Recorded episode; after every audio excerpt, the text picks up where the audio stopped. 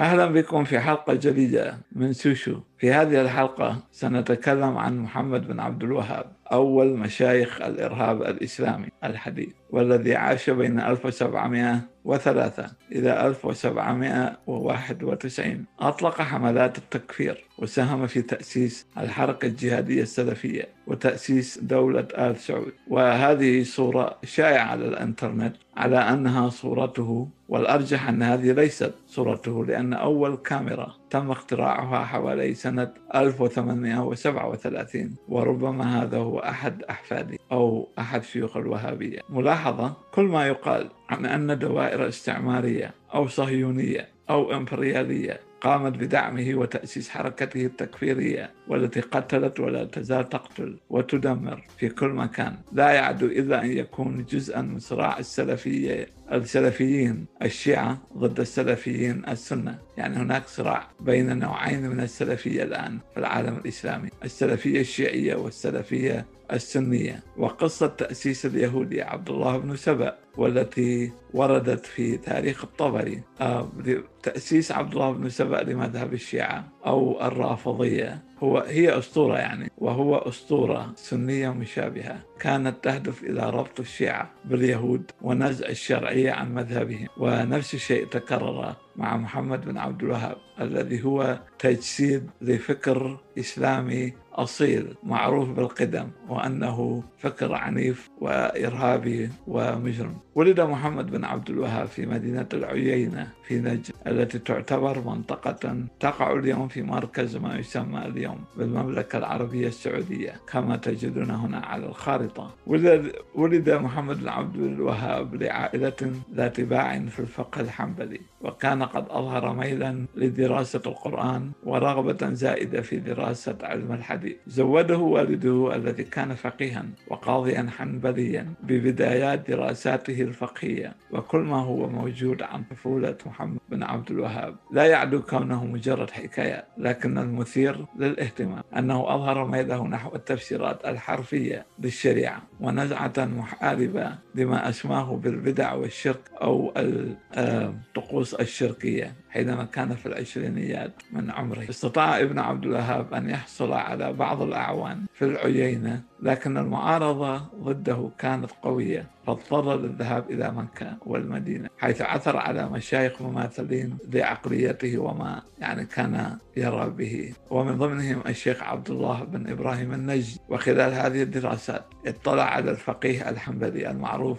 بتشدده ابن تيمية ومن ثم أصبح خبيرا في الفقه الحنبلي وكان لسفره إلى البصرة ولاحقا إلى أصفهان في إيران واحتكاكه بالشيعة والمتصوفة وطقوسهم وعقائدهم واختلاف تفاسيرهم عن رؤيته السلفية سببا آخر في تصلب موقفه العقائدي لاحق. بعد ذهابه للبصرة ذهب إلى حريملة حيث كان والده يعيش وهي بلدة في نجد. في هذه البلدة شرع في كتابة كتابه المعروف التوحيد الذي يهاجم فيه ويسم مختلف الطوائف والمذاهب الإسلامية بالكفر والضلال والشرك عن منهج الهداية الذي آمن به محمد بن عبد الوهاب. كما أن تطبيقات هذا الكتاب تعني عبودية مطلقة من المسلم لولي أمره الحق ولا حق له على الإطلاق في الاعتراض مهما ظلمه بعد وفاة أبيه سنة 1740 ميلادية تحول ابن عبد الوهاب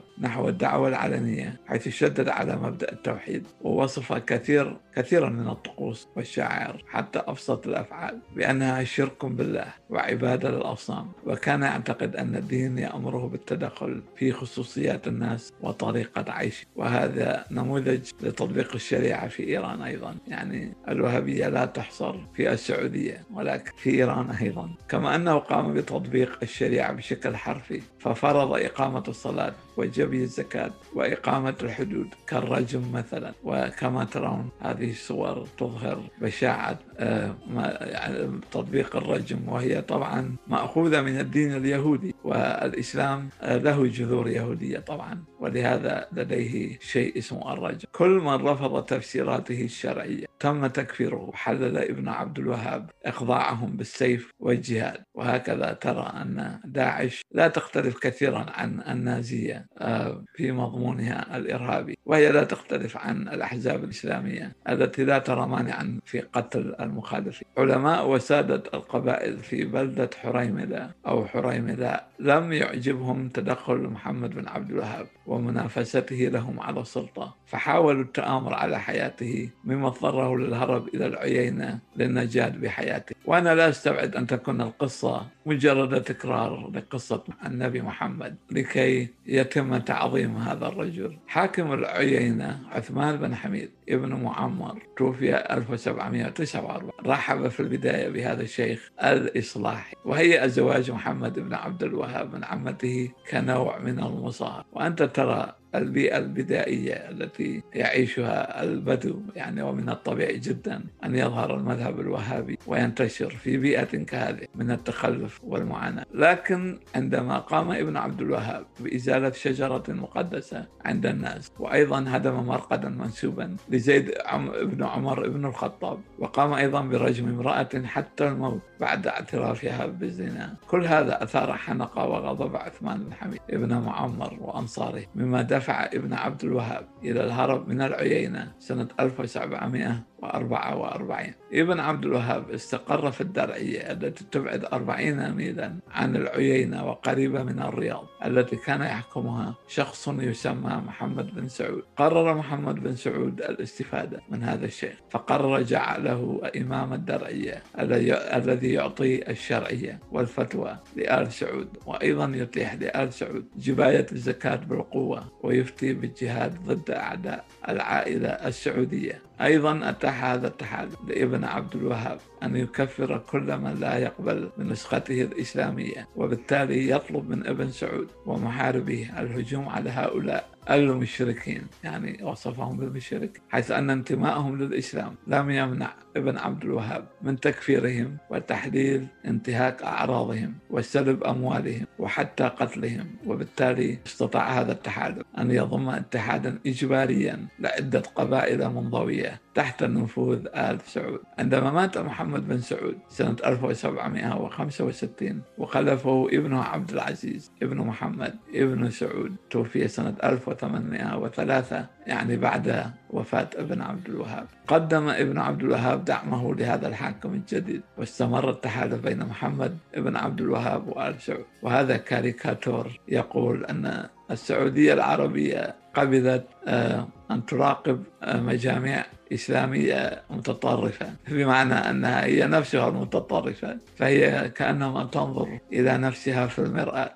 استمر ابن عبد الوهاب يفتي ويؤلف في الدرعية ويعين قضاة وهابيين على كل بلدة يحكمها أو يسيطر عليها آل سعود. خلال سنوات قلائل استطاع تحالف ابن عبد الوهاب وآل سعود أن يمتد من الخليج الفارسي شرقا وحتى مكة والمدينة غربا على ضفاف البحر الأحمر. ونحن هنا نجد كاريكاتور يظهر لنا كيف أن الوهابي لا يقبل بالعقل منطقا. ولهذا فإن دماغه غير موجود. عبد الله بن محمد بن عبد الوهاب استمر على نهج أبيه في اعتبار كل من يرفض منهج والده وتفسيره كافرا ومشركا. حلال الدم. وقام بتأليف جملة كتب ضد الشيعة. وكان له يد ومساهمة في غزو الوهابية لجنوب العراق سنة 1801 التي ذبحت آلاف المدنيين الشيعة. وهذا أيضا كاريكاتور آه، يظهر مدرسة لإرهابيين. يقول لهم سأعلمكم كيف تفجر نفسك؟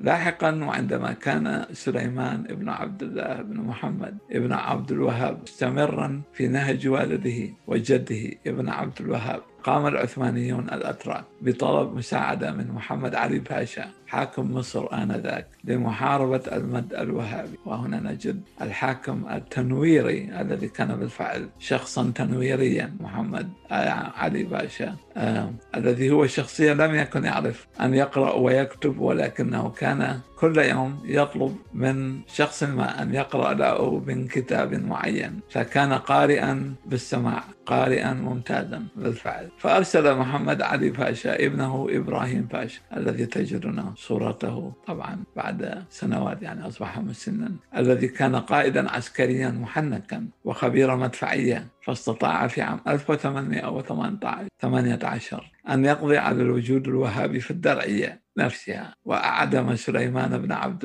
الله بن محمد بن عبد الوهاب مع جملة من مفتيه الذين كانوا يفتون بقتل الحجاج والمسافرين إلى مكة والمدينة. لا زال المذهب الوهابي التكفيري هو المنهج الرسمي للدولة السعودية التي أسسها عبد العزيز آل سعود. ورغم قضاء إبراهيم باشا على الإرهاب الوهابي السعودي في عام 1818 الذي كان يفتق بالناس في تلك المنطقة. إلا أن المذهب الوهابي عاد أكثر قوة مع عبد العزيز آل سعود وبفضل أموال النفط انتشر إلى العديد من الدول ليخلق حركات إرهابية عدة من المجاهدين الأفغان في الثمانينات من القرن العشرين والقاعدة ولاحقا داعش وبوكو حرام في نيجيريا وحركة شباب الصومال في شرق أفريقيا. أحفاد المحمدين محمد بن عبد الوهاب ومحمد بن سعود لا زالوا ممسكين بالسلطة إلى اليوم متمثلة في تحالف العائلتين المعروفة بآل الشيخ يعني أحفاد ابن عبد الوهاب وآل سعود